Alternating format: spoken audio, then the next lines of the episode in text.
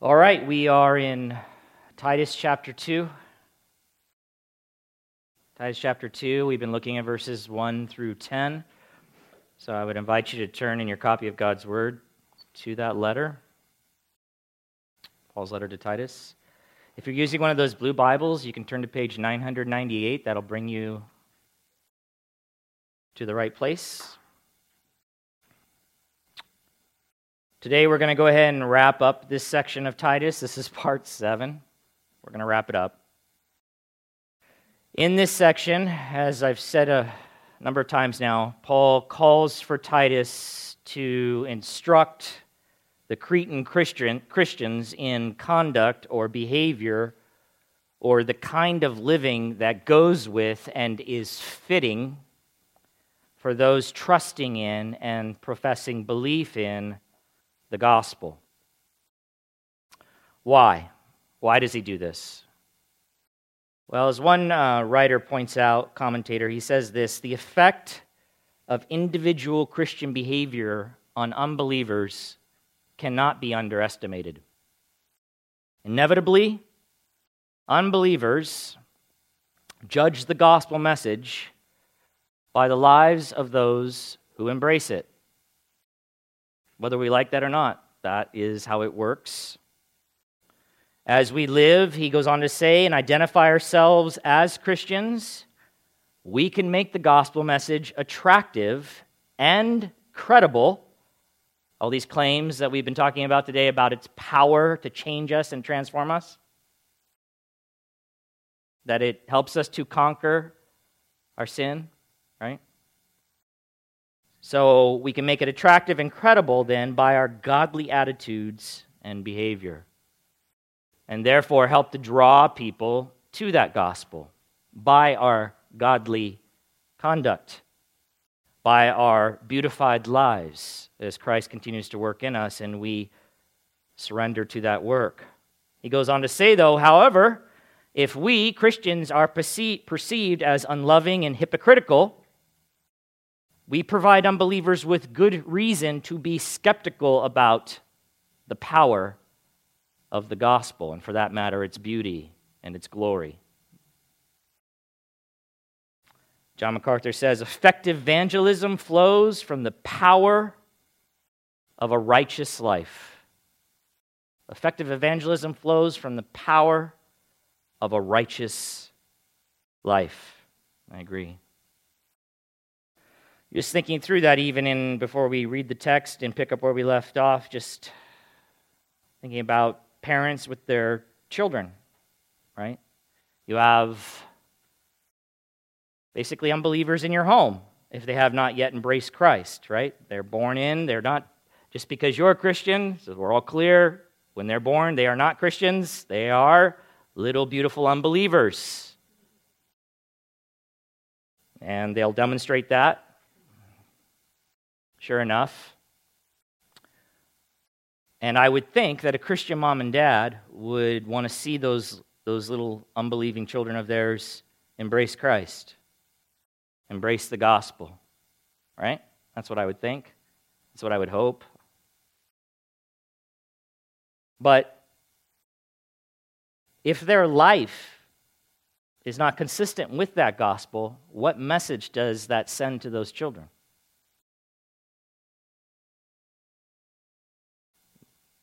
If they don't see the gospel being lived out in real time, what will they think of that gospel that you're telling them to believe and embrace? What will they think of that Jesus? And so you hear, sadly, the story over and over again about children who grow up, quote, in a Christian home, but the parents are Christian basically on Sunday only, if there is such a thing. Christian. And the rest of the time, they deny the gospel and its power, and their lives do not display the beauty and the glory that Christ is. And so, as soon as those children can get out of the house and out from under the rule and reign of those parents, they reject that gospel fully and completely. So it is with parents and children, so it is with the world, beloved. It is important for us to bring our lives into compliance with and under the rule of that gospel we're professing for the sake for our own sake certainly but for the advancement of that gospel for the effectiveness of evangelism and so really that is what paul is getting at here okay? And we just keep coming back to again and again. Here we are picking up in verse 1 and we'll uh, just read through until we stop where we left off last time. Paul writes, But as for you, Titus, teach what accords with sound doctrine. Older men are to be sober minded, dignified, self controlled, sound in faith, in love, and in steadfastness. Older women likewise are to be reverent in behavior, not slanderers or slaves to much wine.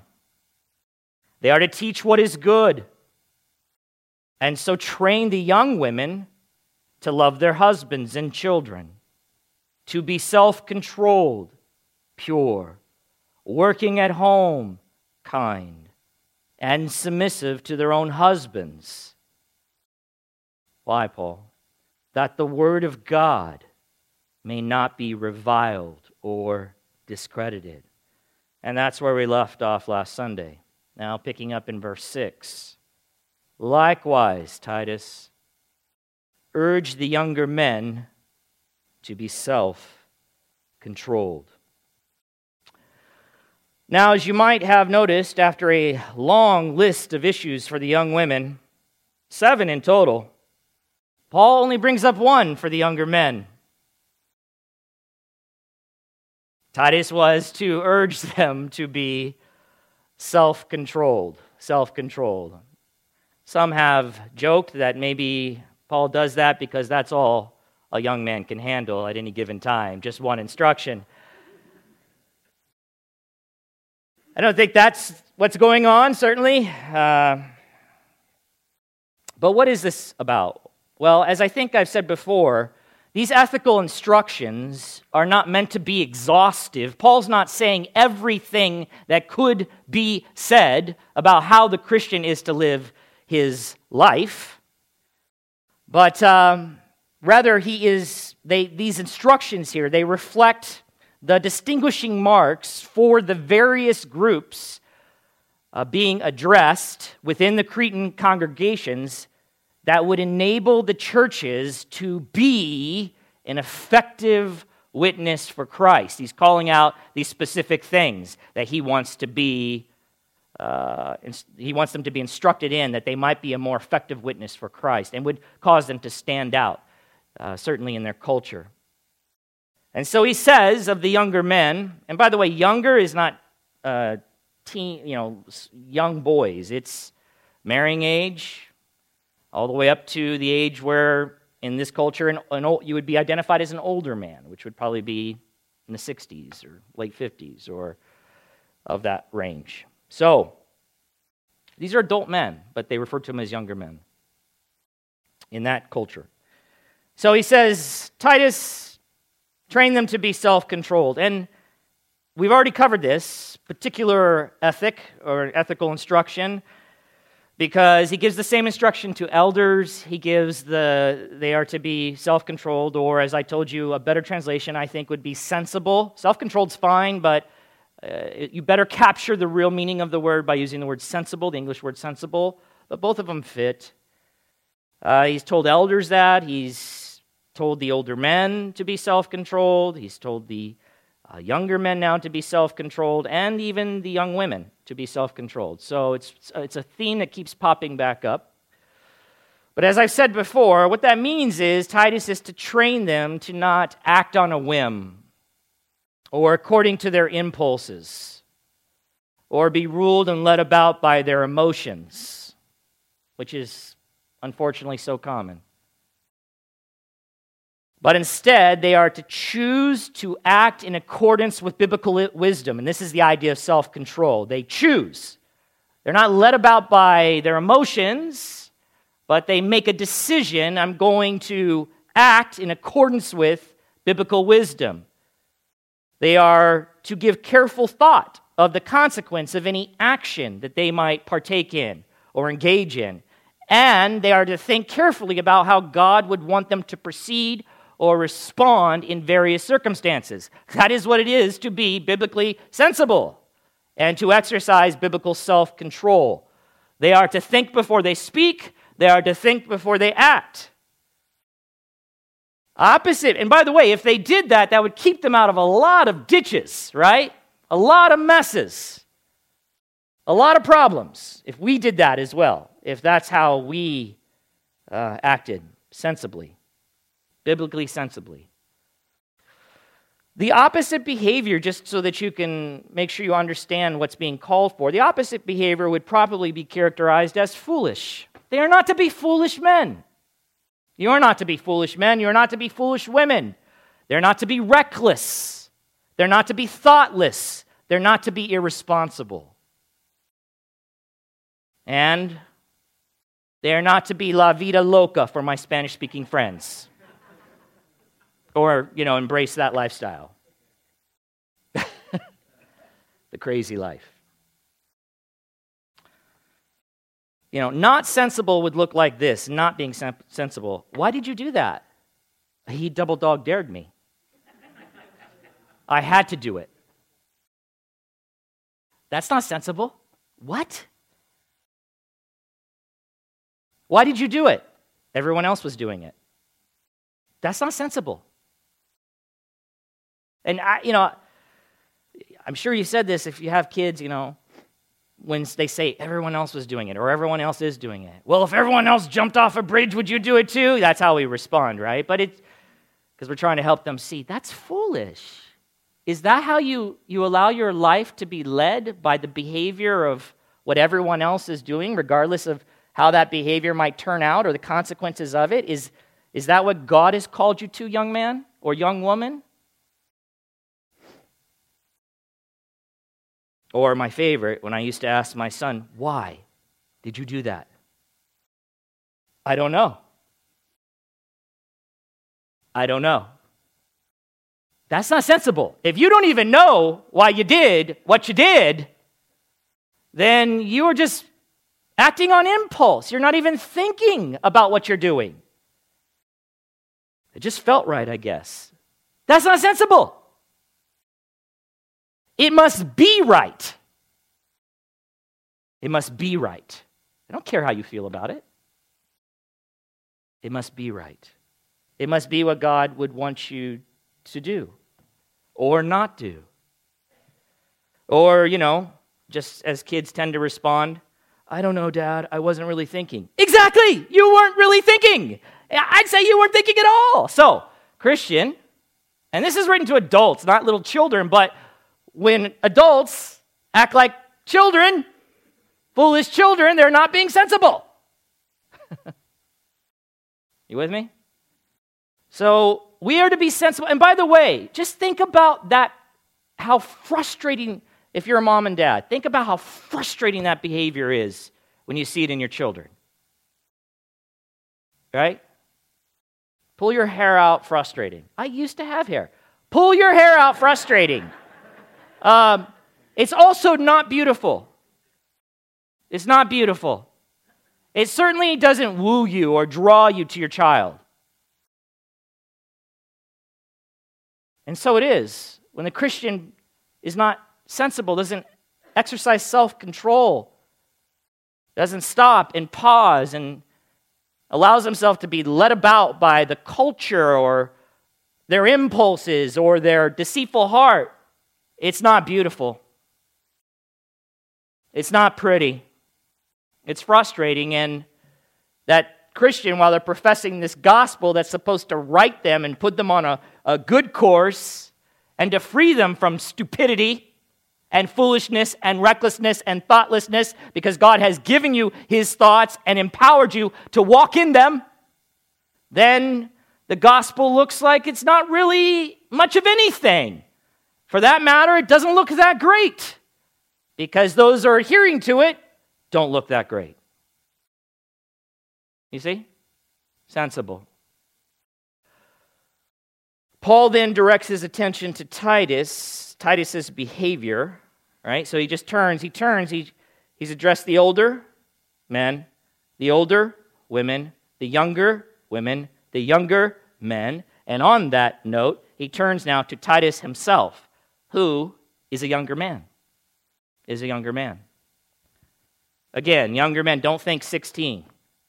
30s, 40s, that would still qualify in the culture as a younger man. 20s. And he says to Titus, Titus, show yourself in all respects to be a model of good works. This is similar to what Paul said to Timothy. Timothy. Both Titus and Timothy, you could define them as apostolic representatives. They represented apostles. The apostle Paul stood in for them, spoke on their behalf. They were trusted gospel co workers making the gospel known, teaching and instructing Christians in the gospel, seeing people come to Christ. But Paul says pretty much a similar thing to another young man, Timothy, in 1 Timothy 4:12. He says, "Let no one despise you for your youth." Timothy was in his likely his 30s when he wrote this. Let no one despise you for your youth, but set the believers an example and then he gets specific with Timothy here. He says, in speech, in conduct, in love, in faith, in purity, in everything, in everything, set an example. I found the comment um, by one commentator on this passage uh, something to consider. He said, Members of the church at Ephesus might resist the bare words that he taught, Timothy being at Ephesus. They might resist the bare words that he taught, being that he was young, at least in their eyes. He was not yet an aged man, he was young still. So they might resist what he was saying, like, What do you know? Kind of like that. But he goes on to say, But they could not deny the power of the truths that were faithfully exemplified in his life. In other words, if he's living it out, if, if Timothy is is living out what he's teaching and they see that on display, how are they going to how are they going to push back against that? There it is. In all of its glory and all of its beauty, this gospel is powerful, this gospel works. We must surrender ourselves to this gospel. We should. So, two things, though, I want to point out about being an example. Show yourself in all respects to be a model of good works is what Paul tells Titus. So there's an advantage, right, of modeling this gospel behavior, this good behavior, actually modeling it. It's uh, a, great help to those you are instructing, right? So it's one thing to say it, do this, be this, act like this. It's a whole other thing to put that on display. This is what it actually looks like. So they can see it up close and personal. No longer theoretical, experiential. They can see it being worked out in a person's life. A, now I know exactly what it looks like. B, now I, it's reinforced that this actually works. It's actually possible. Here's a man actually doing it. Being sensible, loving, being pure. You see? That's the advantage of modeling the behavior there's also a disadvantage of not modeling the behavior. One who says, do this, and doesn't do this is what? A hypocrite. It's a hypocrite. And when someone is discovered to be a hypocrite, generally, those who were following them leave. They're not interested in what they have to say anymore. There's no validity to it. You say one thing, you do another.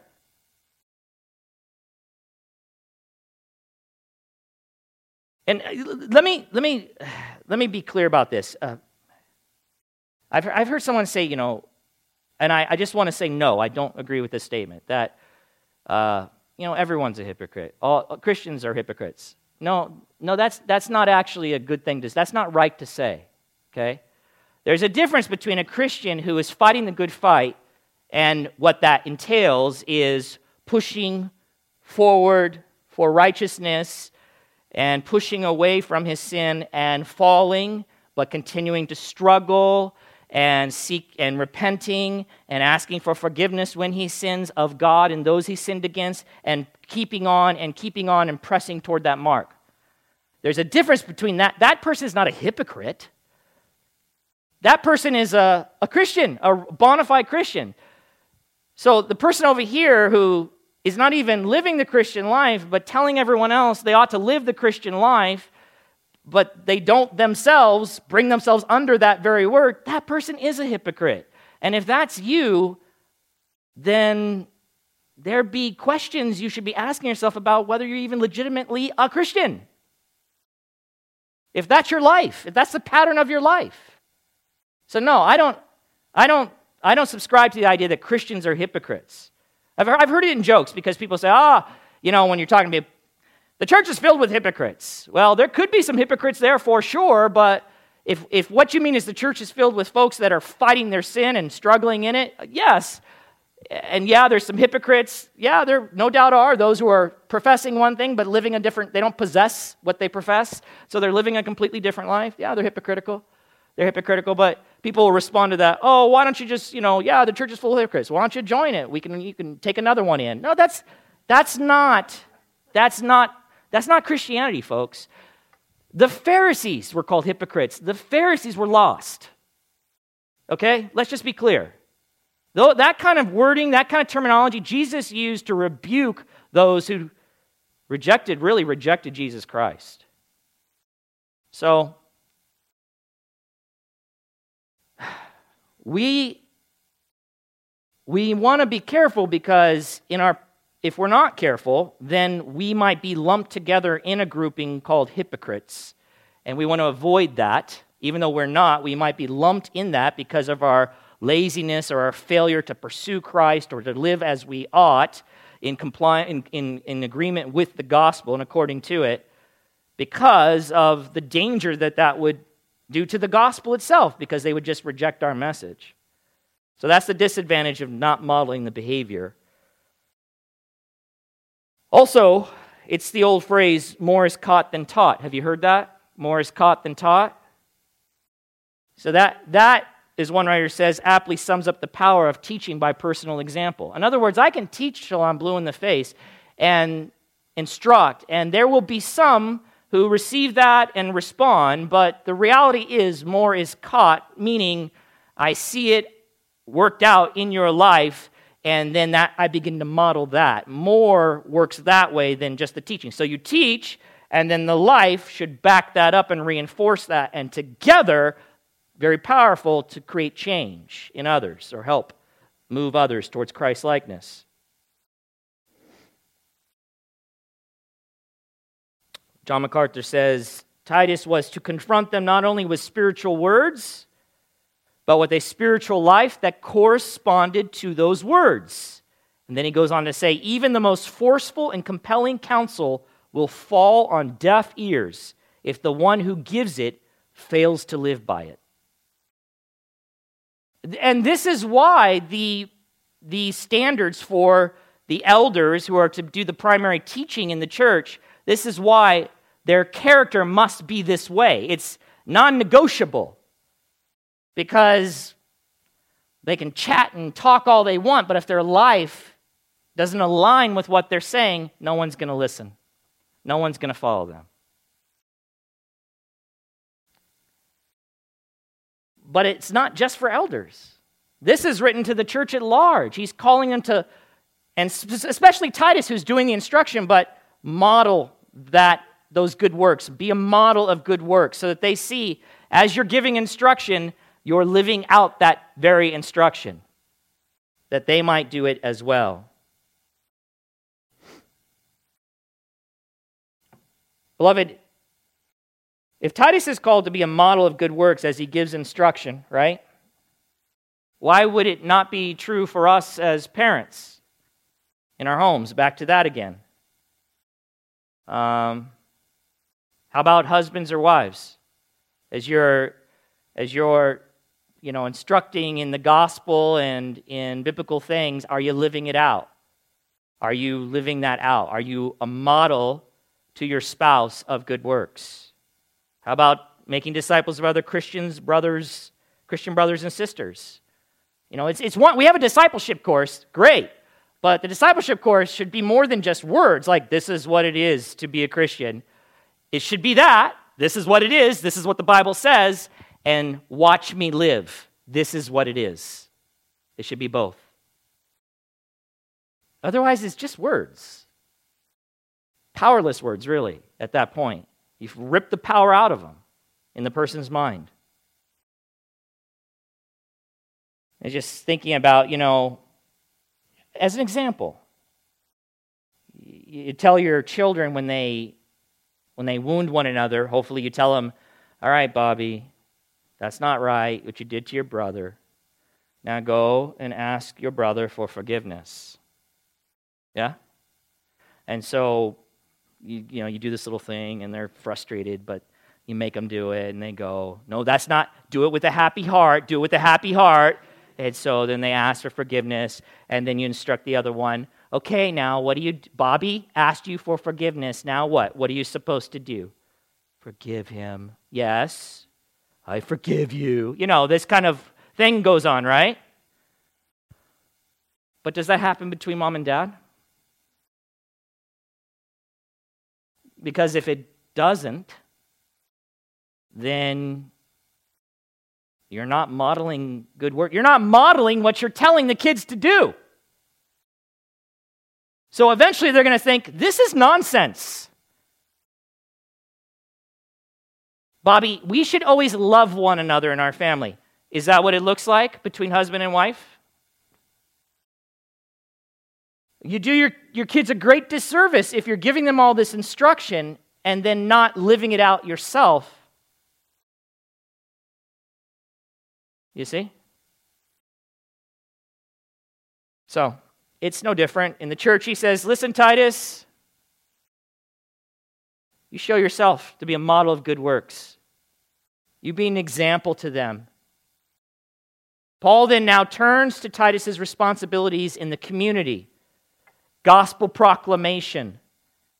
Back to verse 7 Show yourself in all respects to be a model of good works, and in your teaching, show integrity, dignity, and sound speech that cannot be condemned. That cannot be condemned.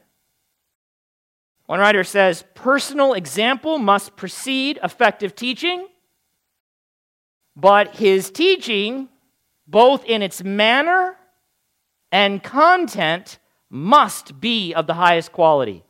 So his life must be of the highest quality, and his instruction, his teaching, his gospel proclamation must be of the highest quality, both in manner and content. So he gets at that with three things here show integrity, show dignity, and sound speech that cannot be condemned. Integrity, literally the word is without corruption. The uh, one translation calls it purity, but I think it would be best just to think of it as purity of motive or a pure motive, which is why the ESV translates it integrity.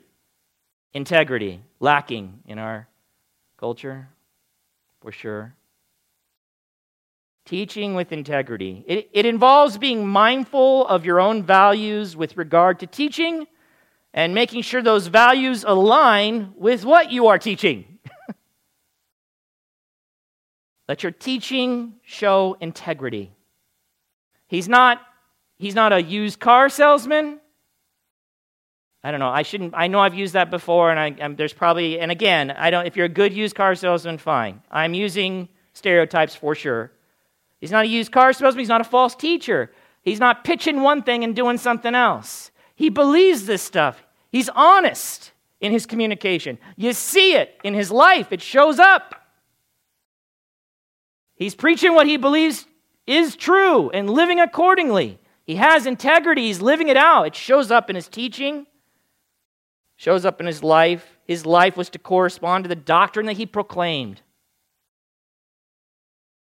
Let your teaching show integrity. If it didn't, then there would be an opportunity for the opposition to come along and question the legitimacy of his teaching. the legitimacy of the gospel. And Paul is trying to see that avoided at all, at, at all possible. Avoid that. That's bad for the gospel. It's bad for the advancement of Christ. Show integrity, show dignity. Dignity, that's the state or quality of being worthy of honor or respect. One writer said the presentation of his teaching was to be characterized by dignity and inspire respect in the hearers. It's dignified communication. Uh, the opposite would be undignified, lacking in dignity, unbecoming. When he communicates, it's unbecoming the way he communicates, unworthy of honor or respect. Even, even if you might disagree with Titus, you should be able to walk away and say, it was dignified. He was dignified, it was dignified. The man has integrity. It shows up in his teaching, right? Nothing I can say about it.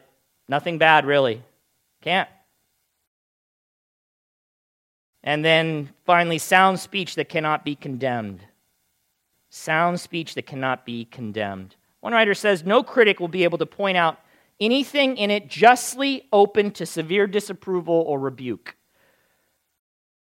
The original language that's there suggests the picture of a courtroom where the judge can find no basis for the accusation of the plaintiff. That's the idea. No basis for the accusation. It could also refer to a really just a sound, sound speech. That word sound, healthy, wholesome. So, in this context, it could be healthy, persuasive, well thought out, and attractively delivered presentation characterized as speech that cannot be condemned. I've seen some gospel presentations, especially some street preachers. And I'm not sure I would walk away and say that was speech that cannot be condemned. Wasn't necessarily attractive, wasn't uh, wholesome per se, wasn't dignified. One writer says Paul obviously recognized that the medium plays an important part in the effectiveness or successful communication of the message. How it's delivered, words that you're using. Let it be of the highest quality, Titus. Both your life and your communication, both your conduct and your gospel presentation, let it be of the highest caliber.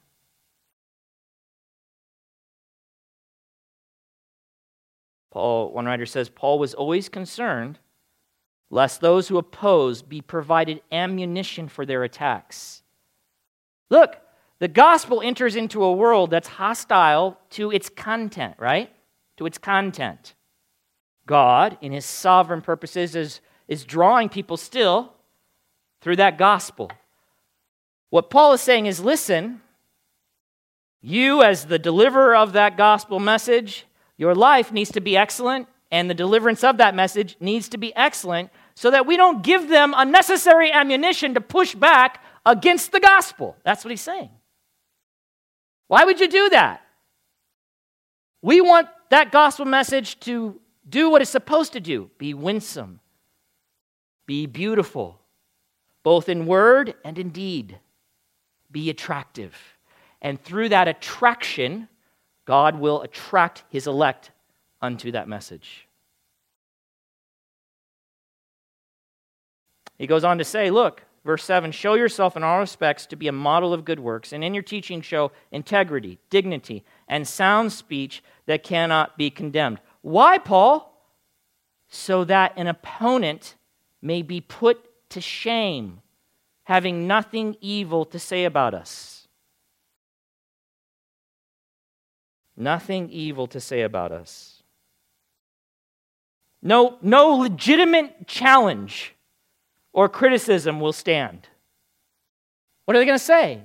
This is an upright fellow. In the end, if you examine it closely, he's an upright fellow. He's bringing a message, a dignified message. He, he brings a message of integrity. It's, you can see it in his life. He believes this. It's honest. He's not trying to pull a fast one. He's not a false teacher. He's not a used car salesman or a snake and oil salesman or whatever. Those, you know, he's not that. This guy's living this out. He believes this with all of his heart. His speech is healthy and wholesome and beautiful in, in bringing it to bear on us. And his life is commendable. Criticize the message, maybe. You don't like it, fine, but you don't like what he's saying, but his, you can't bring any legitimate accusation against the man or the way he's bringing that message to us. There's, there's no, so the opponents, and there's always opponents, and Paul was very familiar with that and faced it everywhere he went. He's basically saying, don't give them ammunition to, to push back against us and go, oh, look at this guy. This guy's a hypocrite. This guy doesn't really believe this stuff. Or eh, he says this gospel saves and transforms. I don't see that in his life. He, he looks just like all the pagans. And look, even when he brings the message, he brings it, he brings it harshly or he brings it in a way that's not honorable. And look at the way he talks and speaks.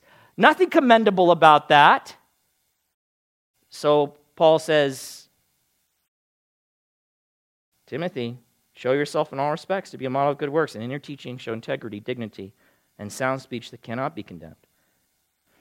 So that an opponent may be put to shame, having nothing evil to say about us. One writer says, if justified, if these accusations could be justified, such attacks would bring discredit on Christ's servants and his cause. That's the point. The final group in the church that Paul addresses is bondservants or slaves. Bondservants or slaves. So he's addressed older men, older women, younger women, younger men, Titus, and now, final category, bondservants or slaves. Verse 9 Bondservants are to be submissive to their own masters in everything. They are to be well pleasing, not argumentative, not pilfering, but showing all good faith. Why, Paul? So that in everything they may adorn the doctrine of God our Savior, which is the gospel. You know, we, as we talked about before when we went through Romans, slaves formed a significant element in the first century churches. And the welfare of the faith, as one writer puts it, demanded that they too accept their spiritual responsibility as believers. Their primary duty, as we see here, was to be submissive to their masters in everything. Submissive to their masters in everything. Voluntarily accepting subjection to their masters as a matter of principle. That was how they were to conduct themselves. There, of course, and we say this, and of course, Paul's not suggesting or saying, submit to them, even if it means going against God. No, of course not. But as, as a matter of principle, they are, as long as it doesn't go against God, submit to their masters. Paul elaborates on their submission, explaining really the character of it. They are to be well pleasing, well pleasing. Now, beloved, it, it, it doesn't parallel it doesn't parallel perfectly. We draw a parallel with this and their economic, socioeconomic situation with employer employees, okay? But there were differences, like really serious differences. Like, if you don't like your place of employment, you can leave. That was not the case here. Okay? Um, and there are many other things that we could say. So while you can make application, and you should, of the principles that are taught here to you as an employee, under an employer, bond servant master, uh, just remember what Paul is calling on them to do is even really more of a, a serious commitment and sacrifice. They, uh, they didn't have a lot of recourse for uh, getting out of a bad situation as we do today. And yet, even in that situation, very could be very difficult situation, Paul says, submit to your masters and everything. What does that look like? What's the character of it? Well pleasing. It, it literally is give sati- you could say give satisf- satisfaction to. They are to give satisfaction to their masters. Well pleasing. right? To do what they do to the degree, not so that would look like I'm not doing just what I need to do to get by. I'm doing what I'm doing to make my master happy, to bring him satisfaction. To be well pleasing, one must not be argumentative or pilfering or pilfering. And these are two negative forms of behavior that may have been, and why Paul brings them up, just like he did with the older women, um, prohibiting certain behaviors. They may have been universally, these behaviors may have been universally common among slaves, but the Christian slave should avoid these behaviors. He should avoid those behaviors. The one who's complying with the gospel, believing the gospel. So he's not to be argumentative. The idea, the general idea, is not opposing, not contradicting. The NET translates it to do, he is to do what is wanted and not talk back. Uh, the the uh, one commentary explains it as not to dispute the master's commands and by deliberate resistance seek to thwart their will. That is what is included in not being argumentative, not opposing, not contradicting, not pushing back. To be compliant. And not just compliant, but to seek to please, to their satisfaction. Not pilfering, not stealing would be the other negative form of behavior that Paul says the bondservant should not be guilty of. Um, the word, the Greek word there implies pilfering, stealing, or misappropriating funds. How would a slave misappropriate funds? Well, just so you know, slaves in the first century, it's not like the slavery that we uh, are familiar with in American history. It's not like that. But uh, these slaves were gathered together basically through, you know, wars that Rome was waging.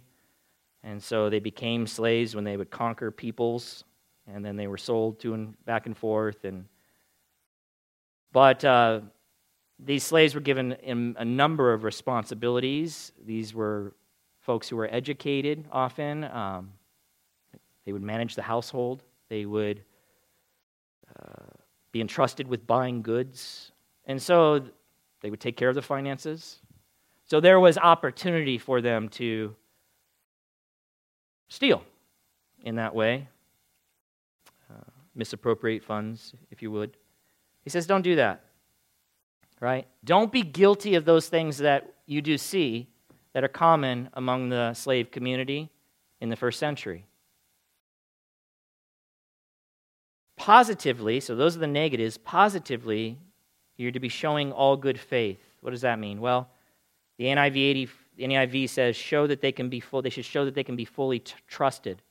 They are to demonstrate utter faithfulness. So it's not just that um, I'm not going to steal. I'm not going to push back. It's not just that, but it's also over here on this side. I am, a, I am your servant, and I can be fully trusted. You can trust me with your family. You can trust me with your finances. You can trust me with my responsibilities. You can trust me. That's what Paul's calling for. And so, employee, is that you? because that, that's what the gospel calls you to. And these things still apply. Nothing better than an argumentative, stealing employee, huh? Just nothing better. And theft shows up in all kinds of ways, but and not seeking to please, but just maybe doing the bare minimum and, and really not trusted. In fact, you can't trust them.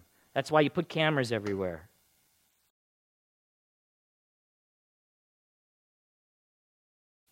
That's not how the Christian should be, though. I understand that the world would be like that. I do. They're in bondage to their sin. I am very confused that a Christian would act like that. Are they ignorant? Maybe. But you are not. Not anymore. so, why though? And here how he closes out this section. Just look at this. And this is the whole point. This is why he's pushing so hard and giving these instructions, these ethical instructions specifically to the congregations there on Crete. Remember, Crete had a bad reputation, morally speaking. Like, that probably wouldn't be a place where you'd want to, like, buy a house. Maybe, you know, like, that's not a great neighborhood. You know, those Cretans, they're not known for being ethical. They're liars, they're lazy gluttons. That's what Paul says. But now the gospel has come into that community and infiltrated these people, and now they are to live accordingly. And it should look different, a lot different. And it shouldn't be ugly, it should be beautiful. It should be wonderful, it should be good, it should be righteous. Look at what he says. Back to verse 9 Bondservants are to be submissive to their own masters in everything. They are to be well pleasing, not argumentative, not pilfering but showing all good faith. Why, Paul? So that in everything they may adorn the doctrine of God our Savior. Adorn the doctrine of God our Savior.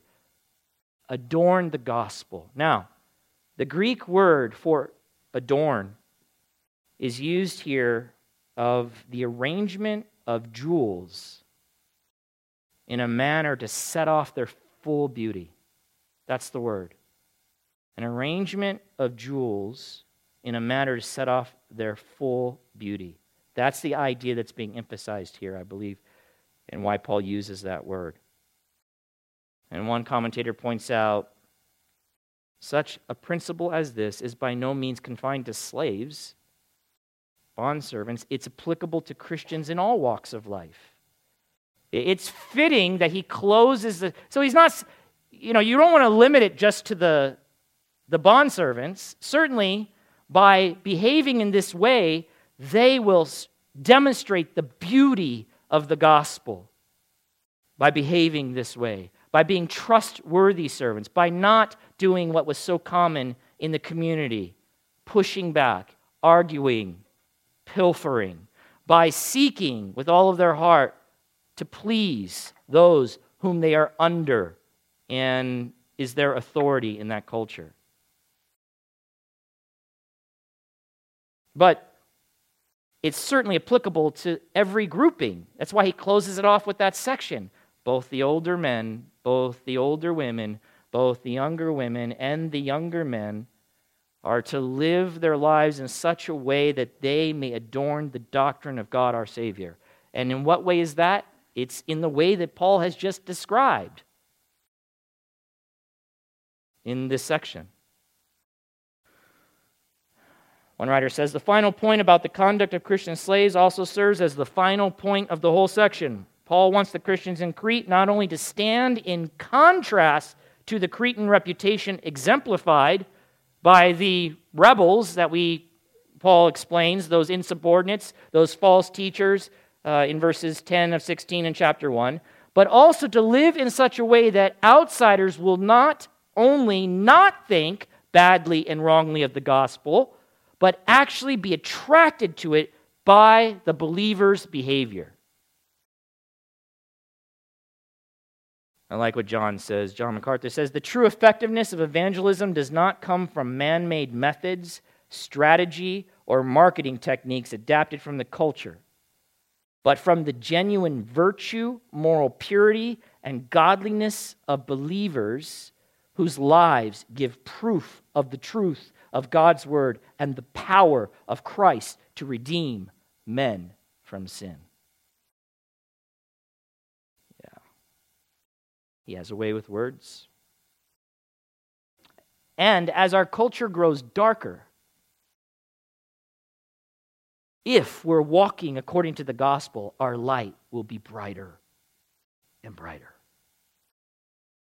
And when God does his work and wakes up an individual, when they get to that place where they go, I am tired of living as the world lives.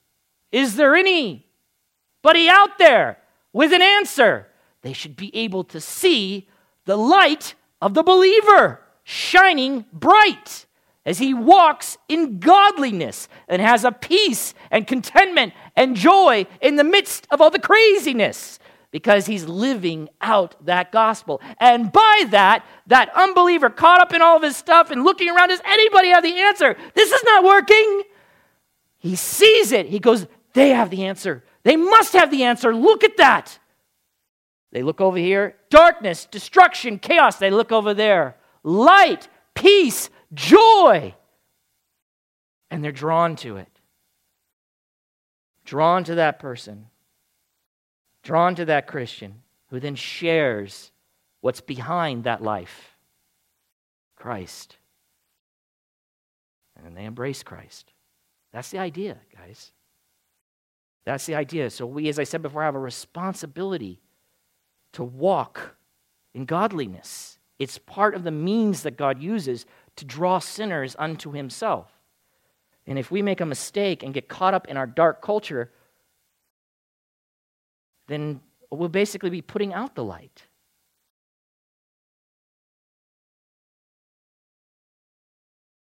Trust me. All of this foolishness, and it's getting foolish, it's going to result in chaos and brokenness. More of it. All of these life choices, all of these decisions that our world is making, all of these this ways of thinking, and without getting into all that, it's going to result in brokenness. It's not going to go well for them. That shouldn't be so for us. We should be walking in the path of righteousness, which God promises to bless, so that when they end up broken, if they won't listen, when they end up broken, if they won't hear the gospel now, when they end up broken, they'll have somewhere to look because they'll see there is another way. There is another way. There is a way out. There is life in Christ. I was reading a blog of John MacArthur's. He, put, he puts out, he's been putting out this blog about the church, and this is on February 11th, and I just pulled this one section. I'll close with this. And he talks about God being glorified through his people. That's what this is about. That's what this section is about. God being glorified through his people, and then through that, drawing people unto himself, and, and not giving the opponents any ammunition to push back against the gospel or to try to discredit it or discredit the Christian faith. He says this through the transformed lives of his people, the Lord is making the gospel attractive to the unrepentant world. Transformed lives, beloved. He is drawing men and women to himself through the godly character of his church. Christ himself established that very pattern in Matthew's gospel. Let your light shine before men in such a way that they may see your good works and glorify your Father who is in heaven. He goes on to say, letting our light shine before men allows them to see our good works, the beauty the Lord has worked in us. That's what we want them to see. To see good works by us is to see Christ in us. That is why Jesus says, Let your light shine. It's not something we create or make up, but light that God shines through us. In that dependent responsibility, as we're dependent on the, the Spirit, but knowing we're responsible to fight our sins and to live for Christ and to walk in His righteousness. He goes on to say the purpose of letting our light shine and revealing our good works is not to bring attention or praise to ourselves, some people get confused about that, but rather to God. Our intent should be that in what we are and in what we do, others may see God and glorify our Father who is in heaven. That's the aim, that's the goal, that's the desire. Our good works are to magnify God and thus fulfill the supreme calling of life. Here it is glorifying God. There is nothing more important. Everything we do ought to cause others to praise the God who is the source of all that is good. Our manner of living should draw those around us to glorify the Heavenly Father. Does your manner of living do that? This is the climactic reality of the church. God redeems sinners. Thank you, God. To build his church.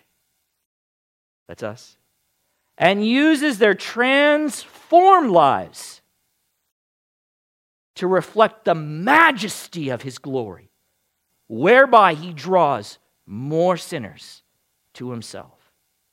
The awesome, blazing glory of the Lord shines through the church, or at least it should, a beacon in a lost and dark world. Oh Lord, help us to be that beacon. Father, thank you for your word. And thank you for the work that you're doing in us. Help us to be that beacon, Father. Help us to be that light. Lord, continue to work in us through all the means that you have provided to conform us and to transform us more into the image of our blessed Savior, your beloved Son. For your glory, God. For the advancement of the gospel. For the salvation of sinners. It's in Christ's name we pray. Amen.